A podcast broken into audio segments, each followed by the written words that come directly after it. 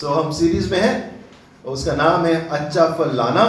और पिछले हफ़्ते हमने देखा गेहूँ और घास के विषय में ओके वीट एंड वीड किस तरह परमेश्वर हमें गेहूँ मानता है जो उसके पीछे चलता है।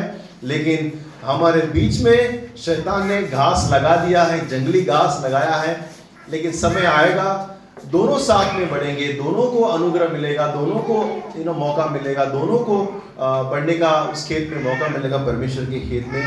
लेकिन आखिर में जो है, घास जो परमेश्वर की ओर से नहीं है, उनको नष्ट किया जाएगा। लेकिन परमेश्वर के लोग, जो गेहूँ के समान है, वो परमेश्वर के गुदाओं में जमा होंगे आमेन? सो हमने सवाल पूछा था कि आप घास है कि गेहूँ है? ओके सो आज भी हम गेहूँ के ऊपर ही रहेंगे और मेरे पास कुछ दाने हैं गेहूँ के। सो मैं कुछ गेहूँ लेकर ही आया हूँ। थोड़ी देर में हम देखेंगे गेहूँ के विषय में। सो so, आज आओ हम प्रार्थना करके आगे बढ़े। आज का शीर्षक है लिविंग बाय डाइंग मर कर जीना आज हम वो देखेंगे यमुना बारह चौबीस से छब्बीस तक। आज इस वचन पर हम आओ अध्ययन करें। क्यों ना पवित्र आत्मा की मदद मांगे कि प्रभु हमें मदद करे इस वचन की समझ देने के लिए। आइए प्रार्थना करें। स्वर्गीय परमेश्वर, धन्यवाद, आप हमारे संग हैं, आप हमारे साथ हैं इस समय। प्रभु, आप हमारी अगुवाई कर रहे हो। प्रभु, हम धन्यवाद देते हैं आपकी भलाई के लिए, करुणा के लिए, अनुग्रह के लिए। प्रभु, और पिता, सचमुच जैसे हमने गीत गाया, मांगने से ज़्यादा आपने दिया है परमेश्वर हमें। हमें तृप्त किया है, हमें आशीषित किया है। और प्रभु, हमारे हृदय में पिता, एक ही बात है, धन्यवाद प्रभु। और सुबह हम आपको स्वागत करते हैं फिर एक बार। और प्रभु, आपकी अगुवाई हम चाहते हैं। पवित्र आत्मा मदद कर इस वचन के भेद से, इस वचन से हमें समझा, तैयार कर। पिता, हम फलदायक बने, फल लाए आपके राज्य के लिए, आपकी महिमा के लिए। धन्यवाद। यीशु मसीह के नाम से। आमेन। अब हम पढ़े साथ में। यौना बारह, चौबीस से छब्बीस ट्वेल्व टू ट्वेंटी सिक्स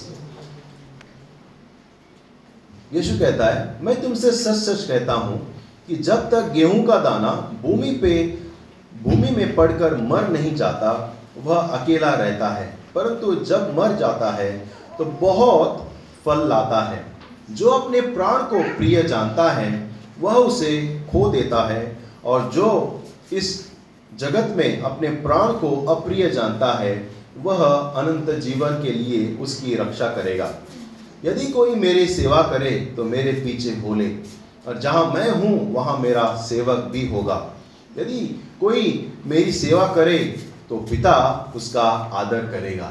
हमें बहुत ही अलग वचन है बहुत ही स्ट्रेट है। ऐसे कि अब हमारे जो सामान्य सोच है उससे थोड़ा सा अलग है विपरीत है। अ, जहाँ पर हम सोच नहीं सकते वहाँ पे थोड़ा सा उल्टा है।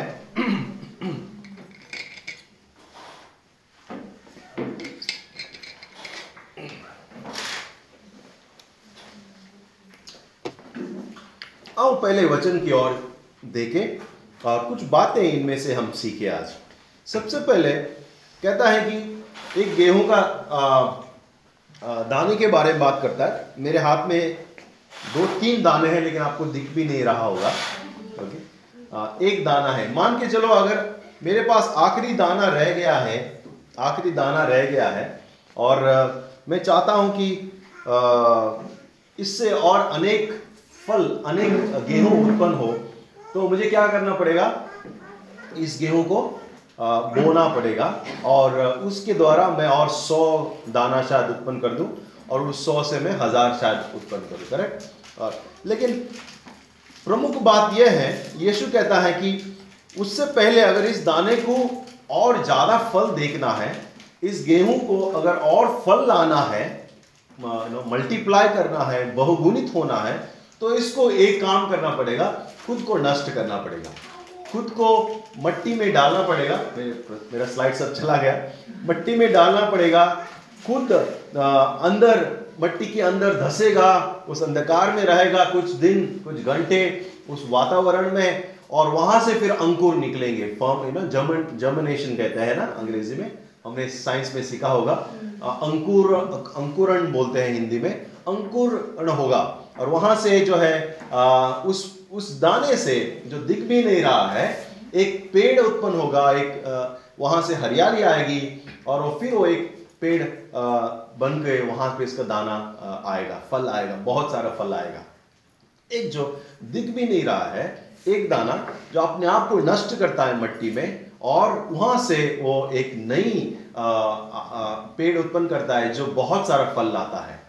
और यीशु कहता है, बहुत ही, अभी भी हम खेत में है, जैसे मैंने कहा था, यीशु कहता है, जब तक गेहूँ का दाना भूमि पड़कर मर नहीं जाता, तब तक वो फल नहीं लाता।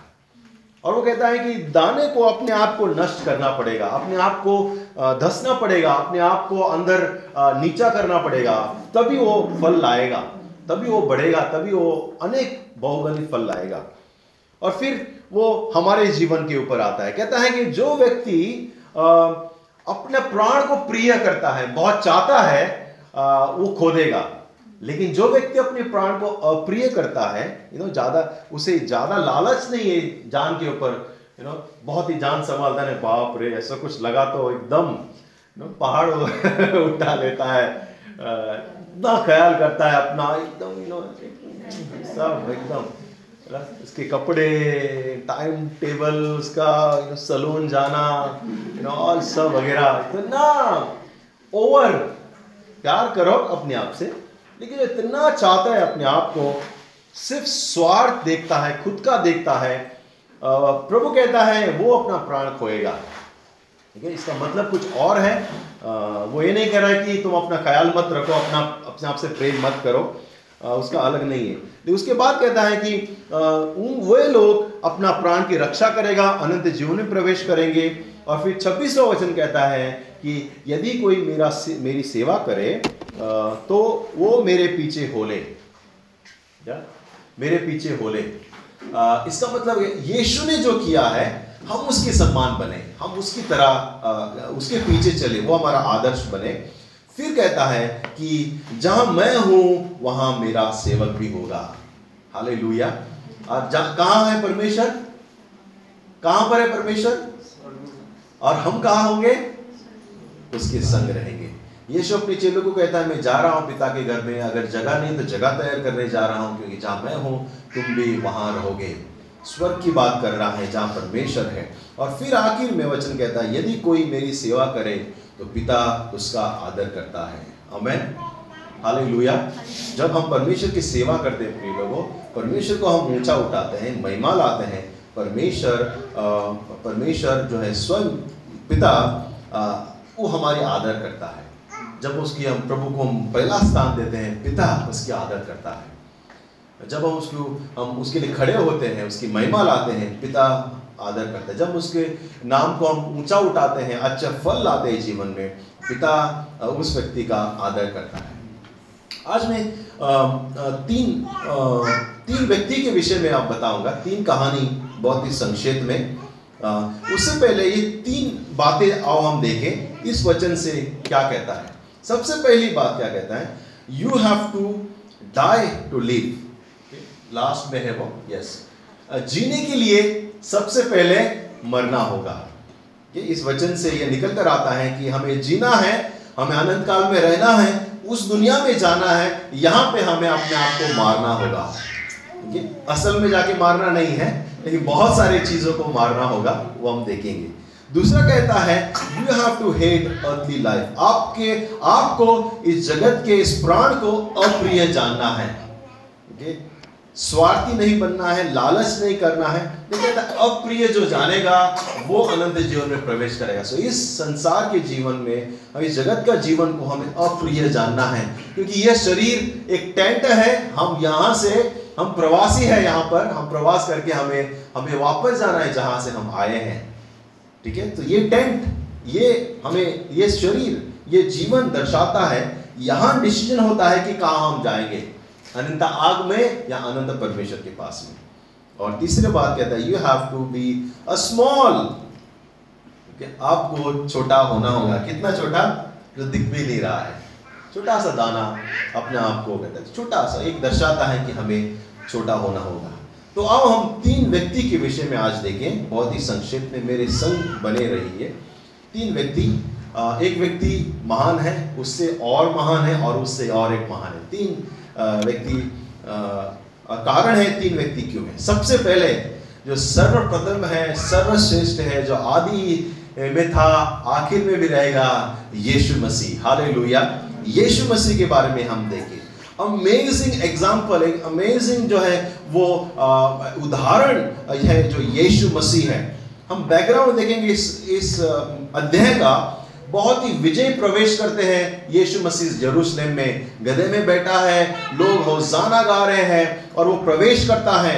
और उसके बाद में जो वहाँ पे सब चेलों के साथ खाना खा रहा है एक स्त्री आती है जो पास्ट भूमि में बता रहा हूँ एक स्त्री आती है बहुत ही बहुमूल्य इत्र लेकर उसके पैरों पे डालती है know, उसके उसको बालों से पहुँचती है अपने आँखों से पहुँचती है उसके ऊपर इत्र डालती है और वहाँ पे और एक सीन होता है और वो कहता है यीशु कहता है ये मेरी गाड़ी जाने की तैयारी कर रही है उसे छोड़ दो अकेले। और ये सब हो रहा है और उसके बाद यीशु कहता है मैं व्याकुल हूँ।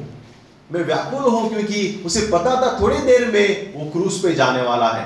थोड़ी देर में वो क्रूस पे अपना जान देगा और अपना प्राण देगा। और वो खुद के विषय में कहता है कि जब मैं क्रूस पे जाऊँगा, मैं लटका ही जाऊँगा, मैं बहुत लोगों को अपनी ओर खींचूँगा, मैं बहुत से लोगों को आकर्षित करूँगा। यीशु खुद के विषय में कहता है। आमेन। और हम देखते हैं कि यीशु मसीह वो दाना था जो अपने आप को शून्य कर दिया, अपने आप को छोटा कर दिया अपने आप को उसने नकारा।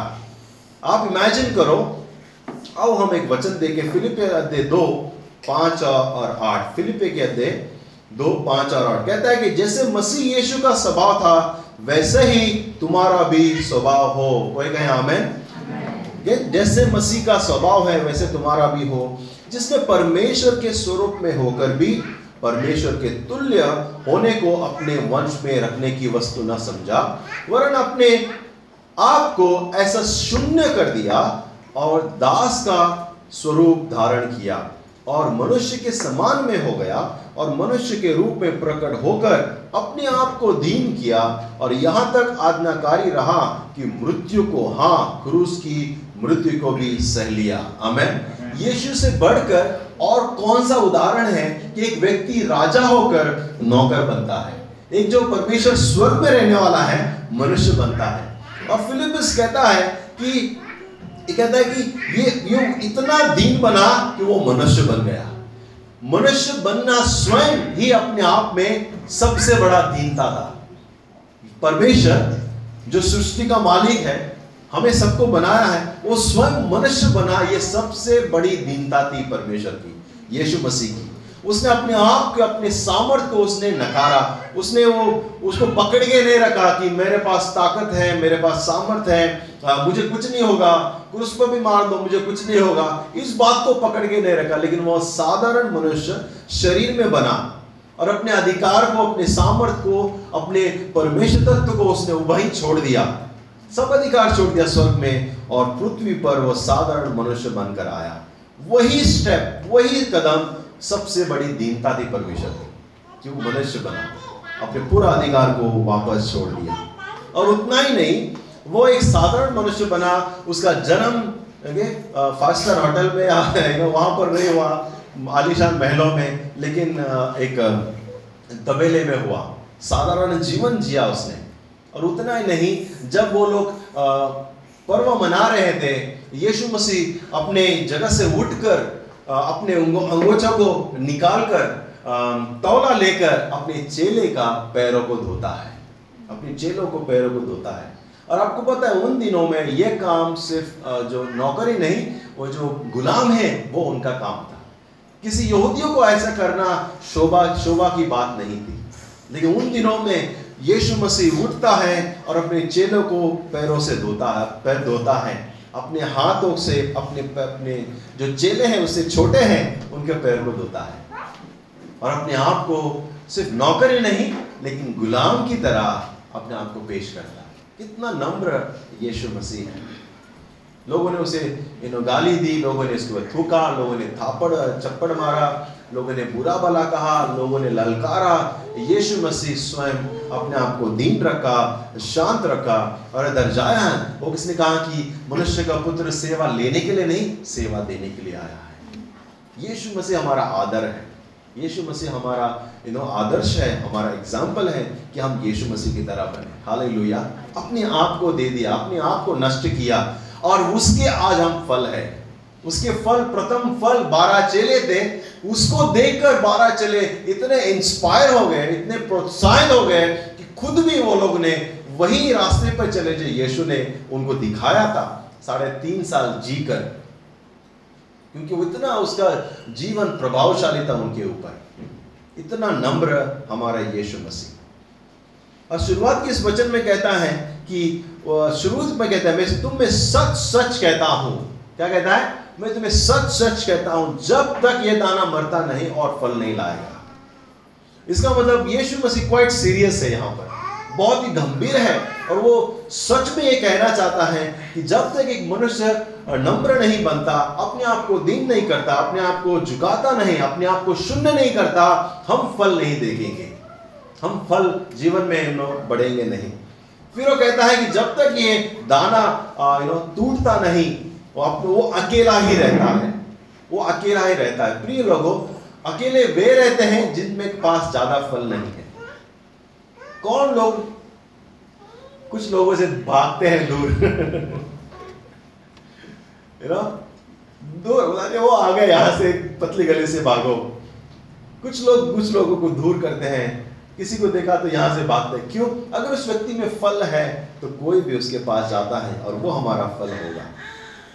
जब तक अकेला रहता है, लेकिन जब वो मरता है, बहुत सारा फल लाता है। यमुना ग्यारह और पच्चीस कहता है यमुना ग्यारह, पच्चीस कहते यीशु ने उनसे कहा, पुनरुत्थान और जीवन मैं ही हूँ। जो कोई मुझ पर विश्वास करता है, यदि वो मर भी जाए तो वो जिएगा। हाले कहता है कि मैं पुनरुत्थान और जीवन हो। जब हम अपने आप को झुकाते हैं, अपने आप को हम धीमा करते हैं, नष्ट करते हैं, खो भी जाए तो कहता है कि मैं तुम्हारा जीवन हूँ। अगर तुम अपना प्राण, इज़्ज़त, सब कुछ खो दो, अपना सम्मान खो दो, स्वाभिमान खो दो, यीशु कहता है, मैं पुनरुत्थान हूँ।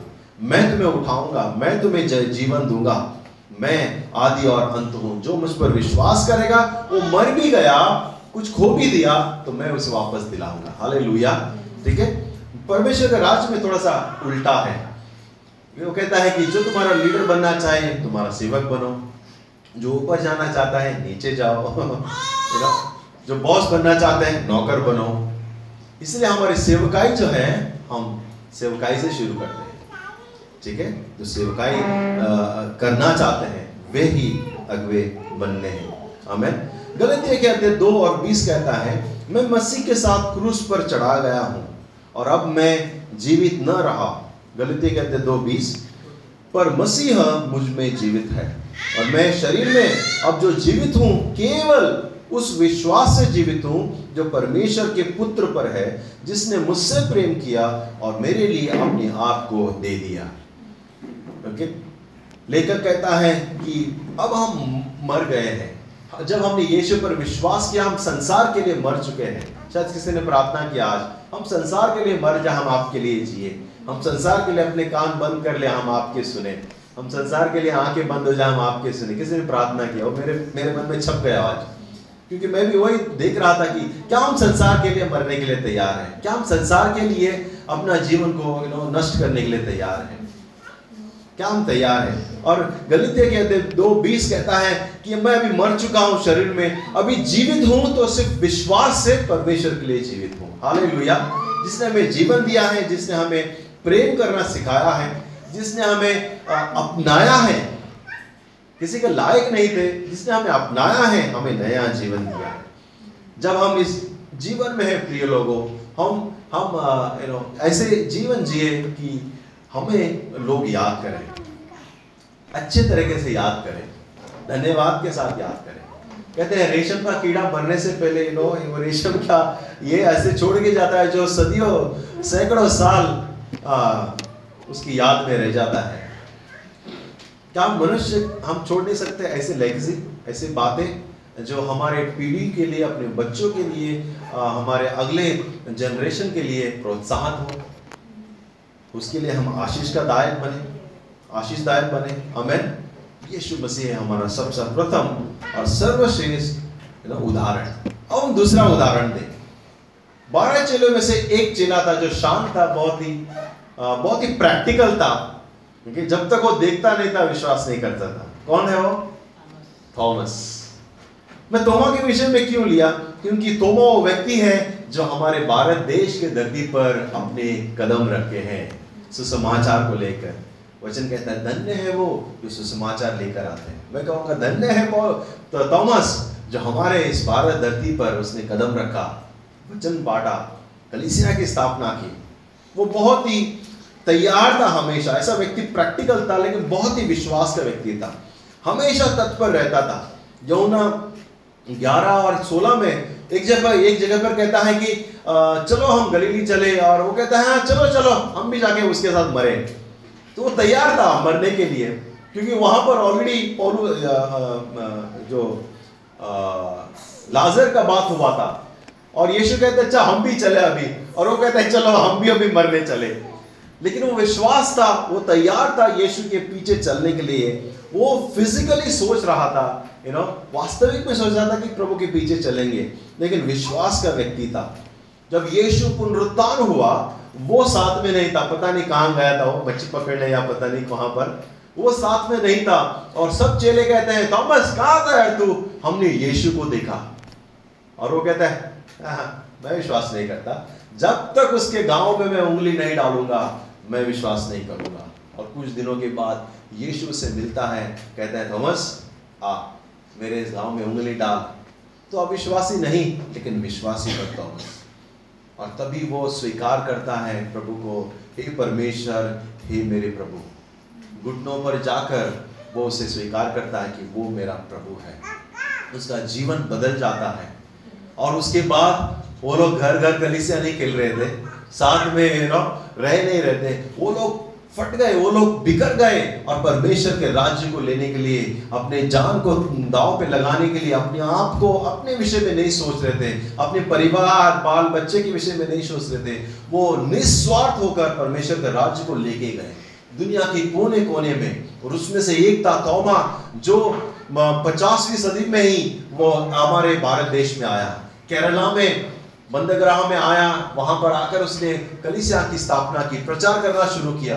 वो कहीं कलिसिया को स्थापना की आपको है? पंद्रह सोलह कलिसिया की स्थापना की। और फिर वहाँ पूरा जगह पर कलिसिया बोने के बाद फिर वो तमिलनाडु की तरफ़ गए। चेन्नई जब तो मद्रास था तभी। यू नो तभी नहीं मतलब अभी पहले था। वहाँ गए और वहाँ पर उसने भी कलीसिया स्थापना की और बहुत उनके जो बहरी थे उस लोग कुछ लोग नफरत करने लगे आ, कि ये अपने लोगों को अपनी तरफ़ कर रहा है। फिर वहाँ पर उसका मौत हुआ उसको मारा गया। आज भी वहाँ पर है माउंट थॉमस करके है वहाँ पर उसका चर्च है जहाँ उसकी मौत हुई है। वो एक लेगेसी छोड़ के गए। व्यक्ति ने अपने आप को इन्हों दे दिया। आप किसी को बोलो, चलो, मुंबई चले, दो दो दिन का मीटिंग है। हम लोग चार बार सोचते हैं कैसे जाएँगे? मेरा परिवार, मेरा गाड़ी। फिर चलो, हम सीखने जाएँगे। मैंने किसी को कहा कि, आओ ऑनलाइन मीटिंग ज्वाइन करो। सुबह सुबह बहुत सारा काम है ये है, वो है। हम बहुत सारा कारण दे सकते हैं। क्या हम देने के लिए तैयार हैं? तैयार होने के लिए तैयार हैं।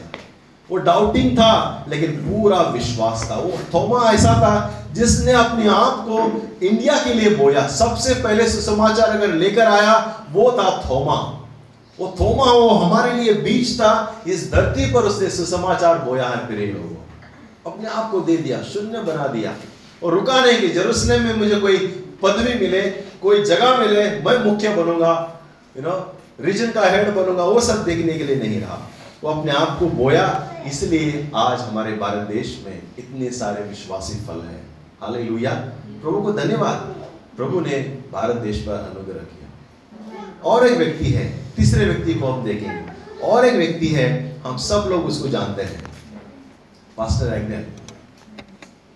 पास्टर एग्नेल कई साल पहले एक स्टूडेंट था। प्रभु के बारे में सीखने के लिए गोवा आया। गोवा में पूरा साल वचन सीखा। यू नो प्रभु से प्रेम किया। वो अच्छा एक इंजीनियर था सिविल इंजीनियर और उसका अगर घर देखना है बांधा हुआ तो आप यू नो आप जा सकते हैं। मंजुला माँ का उनका घर देख सकते हैं। उनके हाथों से उसने बनाया है। आज भी खड़ा है कई सदियों साल खड़ा रहेगा। अच्छा बेहतरीन इंजीनियर था। आफ्टर ऑल कर्नाटक से था। बैंगलोर। राइट बहुत ही अच्छा व्यक्ति था। मेरे ख्याल से वो अपने आप को दे दिया। जब सब लोग वापस जा रहे थे मुंबई, उनकी पढ़ाई होने के बाद, ये पहला व्यक्ति था जिसने कहा, मैं यहाँ रहूँगा। मैं यहीं रहूँगा और यहीं कलिसिया स्थापना करूँगा। यहीं मैं अपने आप को बोऊँगा। यहाँ प्रभु की सेवा करूँगा। यहाँ कोई भविष्य नहीं था। बेंगलोर में, मुंबई में, उसके लिए बहुत अच्छे ओपनिंग्स थे एक्चुअली जब मैं उससे बात कर रहा था बहुत सारे बातें बाद में पता चले तब ये हम यू नो बहुत छोटे थे समझने के लिए। उसकी अच्छी यू नो नौकरी मिल सकती थी उन दिनों में यू नो अच्छी पदवी बन सकती थी उसने उन्हें अच्छे अच्छे घर जो भी इंजीनियर थे वो लोग ने यू नो आज बहुत अच्छे अच्छे लाइफ जी रहे हैं उन दिनों के इंजीनियर्स आज तो इंजीनियरों का बहुत इंजीनियर हो गए उन दिनों का बात है। बहुत गिने चुने इंजीनियर होते थे। और जो लोगों ने इंजीनियरिंग सीखा वो लोग यू नो उनका लाइफ सेट था करियर सेट था। लेकिन इस व्यक्ति ने अपने आप को दे दिया। अपने आप को बो दिया गुआ के लिए, हमारे लिए। आज हम उसके फल है, प्रिय लोग। मुझे याद नहीं उसकी प्रीचिंग उसकी टीचिंग ये सब मुझे याद नहीं है। ज़्यादा कुछ याद नहीं है। लेकिन मुझे याद है उसका चरित्र। उसका वो मुस्कुराता हुआ चेहरा, खिलता हुआ जॉली फेस वो मुझे याद है। मुझे याद है जब हमारे साथ वो खेलते थे, हमारे साथ हम यू नो पिकनिक जाते थे। मुझे याद है हमारे साथ वो यू नो खाना खाते थे। हमें हमारे साथ वो प्रार्थना करते थे। मुझे याद है, जब हम ज़रूरत में थे, मदद की ज़रूरत था, वो पहला व्यक्ति था, आता। हमारे मुश्किलों में वो रहता। उसकी अच्छाई, उसका प्रेम, वो मुझे, वो नेचर याद है। और ये सब उसके फल है। यही फल है, प्रिय लोगों, जो हम लोगों के ऊपर प्रभाव डालते खास करके मेरे जीवन के ऊपर, उसका बहुत ही बड़ा प्रभाव है। और मुझे विश्वास है, आप जो उनको जानते हैं, आपके जीवन के ऊपर भी प्रभाव हुआ होगा। मेरे जीवन पे बहुत बड़ा प्रभाव है। आज मैं पढ़ाई कर सका, मेरा पढ़ाई पूरा कर सका, जो भी मैं पढ़ा, उसके वजह से, उसके प्रोत्साहन की वजह से, उसकी यू नो एंकरेजमेंट की वजह से उसकी मदद की वजह से एक्चुअली और जो भी आज मैं बना हूँ, मैं जान, मैं मैं मानता हूँ कि उसका प्रभाव है मेरे जीवन में मैं कभी भी पास्टर एग्नल नहीं बन सकता, मैं बताता हूँ। लेकिन जो भी बनूँगा, मुझे पता है उसका प्रभाव मेरे ऊपर था। और मैं सचमुच धन्यवाद देता हूँ ऐसे लोगों के लिए। पास्टर एग्नल का जो हेल्पिंग नेचर था यू नो वो हमारे ऊपर, मेरे ऊपर यू नो प्रभाव किया है इन्फ्लुएंस किया है हमारे ऊपर। और भले उसकी बातों को हम भूल जाएँ, सब बातों को, लेकिन उसके जो चरित्र है, उसका जो गुण है, हम हमेशा याद रखते हैं व्यक्ति गुण के द्वारा याद रखा जाता है प्रिय लोग जो क्या बोलता है उसके द्वारा नहीं। हम क्या गुण दिखा रहे हैं? हम क्या फल दिखा रहे हैं? पास्टर एग्नेल ने अपने आप को इस गोवा के लिए बो दिया। इस गोवा के लिए इन्हें समर्पण कर दिया। अपने आप को शून्य किया। कभी किसी को ज़्यादा लोगों को पता नहीं था कि वो इंजीनियर है। किसी को पता नहीं था कि वो उसकी पदवी क्या है। वो कितना पढ़ा लिखा है। आपको किसी को पता था किस कितना पढ़ा लिखा उसने? किसी को पता था? किसी को पता नहीं था। अच्छा पढ़ा लिखा था। वो ऐसा व्यक्ति था पहला व्यक्ति जो अंग्रेज़ी में किताब पढ़ता था कन्नड़ा में अपने नोट्स लिखता था हिंदी में प्रचार करता था। अजीब है। और मैं अभी भी उसके नोट्स है जब मैं अमीला को मिलने जाता हूँ मुंबई में वो कहता है कि अजीब था मेरा पति। उसके मैं नोट्स पढ़ नहीं सकती। मतलब कन्नड़ा में लिखता था हिंदी में प्रचार करता था और अपनी पढ़ाई अंग्रेज़ी में करता था। अजीब था मेरा पति और हम ऐसे मुस्कुराते हैं। आज भी मैं जब भी जाता हूँ अमेलिया को आ, मैं थैंक यू बोलना बोलता नहीं हूँ। मैं आज भी उसको थैंक यू बोलता रहता हूँ। Thank you Amelia. आपके प्रेम के लिए आपके समर्पण के लिए। कहता है मुझे क्यों थैंक यू बोल रहे हो? जिसको थैंक यू बोलना था वो जाके ऊपर बैठा है। तो कहता कि नो थैंक यू आपके समर्पण के लिए आपके प्रेम के लिए। इसको हम कभी भूलते नहीं। प्रिय लोगों, इन लोगों ने हमारे ऊपर प्रभाव डाला है। इन लोगों ने हमसे प्रेम किया है। जो था, वो नहीं दिखाया, लेकिन जो हमें चाहिए था, वो उसे दिया है। हम कैसे जी रहे हैं? हम इस सीरीज़ को, हम सीख रहे हैं कि अच्छा फल लाना। क्या फल ला रहे हैं हम? हम बहुत से बार लोगों को देखते हैं, तू जानता है मैं कौन हूँ? ऐसे भाषा इस्तेमाल करते हैं। You know who I am ठीक है? हम लोग नहीं जानते आई एम कौन है? आई एम जिसने अपने आप को शून्य बनाया नो वन बनाया। नो हु मेरे से ऐसे कैसे बात किया? ऐसे कैसे बोला? ऐसे कैसे किया? हाउ डेयर ही जब मैं किसी को सुन रहा था इस हफ़्ते में, और वो कह रहा था कि जो हमने किया है किसी के लिए, कभी यू नो बताए नहीं। हम कौन है? बताए भी नहीं। लोग परमेश्वर रिकग्नाइज करने दो परमेश्वर डालने दो परमेश्वर जब ऊँचा उठाएगा यू नो हम वहाँ रहेंगे। चरित्र हमें ऊपर ले जाता है यू नो गुण हमें ऊपर ले जाएगा, लेकिन हमारा जो अच्छा चरित्र है, वहाँ रखेगा, कहा जाता है। तो मैं आपके ऊपर छोड़ता हूँ, क्या हम बो रहे हैं? आप क्या बो रहे हैं? अपने अगल बगल में, पड़ोसी में, अपने प्रिय लोगों के लिए, अपने बच्चों के लिए, कलिसिया के जो भाई बहन हैं, उनके लिए आप क्या बो रहे हैं? आपके गुण गुण क्या है? कौन आपके उस बोने के द्वारा आशीषित होंगे? जब अपने आप को बोएँगे, आप अकेले नहीं रहेंगे, आप बहुत सारा फल लाएँगे। जैसे एक गेहूँ को बोया जाता है और उसके वजह से बहुत सारे फल आते हैं। अगर हमें दस क्विंटल अगर इस खेत में गेहूँ मिला है, हमने दस क्विंटल नहीं बोया है। याद रखना, एक आध दो किलो शायद हमने बोया होगा, हमें मिलेगा दस क्विंटल। इसी तरह से जब हम बोएँगे, ये कलिसिया अगर अपने आप को बोएगी, मैं आपको बोलता हूँ, अगर ये सात साल में सात कलिसिया बनेगी, अगर हम सब लोग अपने आप को बोएँगे तो अगले सात साल में सात कलिसिया बन सकती है, सात सभाएँ हो सकती है, लेकिन बहुत कम लोग हैं अपने आप को देने के लिए तैयार। जैसे हम प्रभु बोझ लेंगे अभी, मैं आपके ऊपर छोड़ता हूँ कि प्रभु, कहो प्रभु से कि प्रभु, मुझे मदद कर कि मैं अपने आप को बोलूँ। ओके? यहुना बपतिस्मदाता कहता है, तू बढ़े मैं घटूं मेरे जीवन से तुझे महिमा मिले। मैं वर्शिप टीम को कहूँगा, हमें मदद करें कि अगर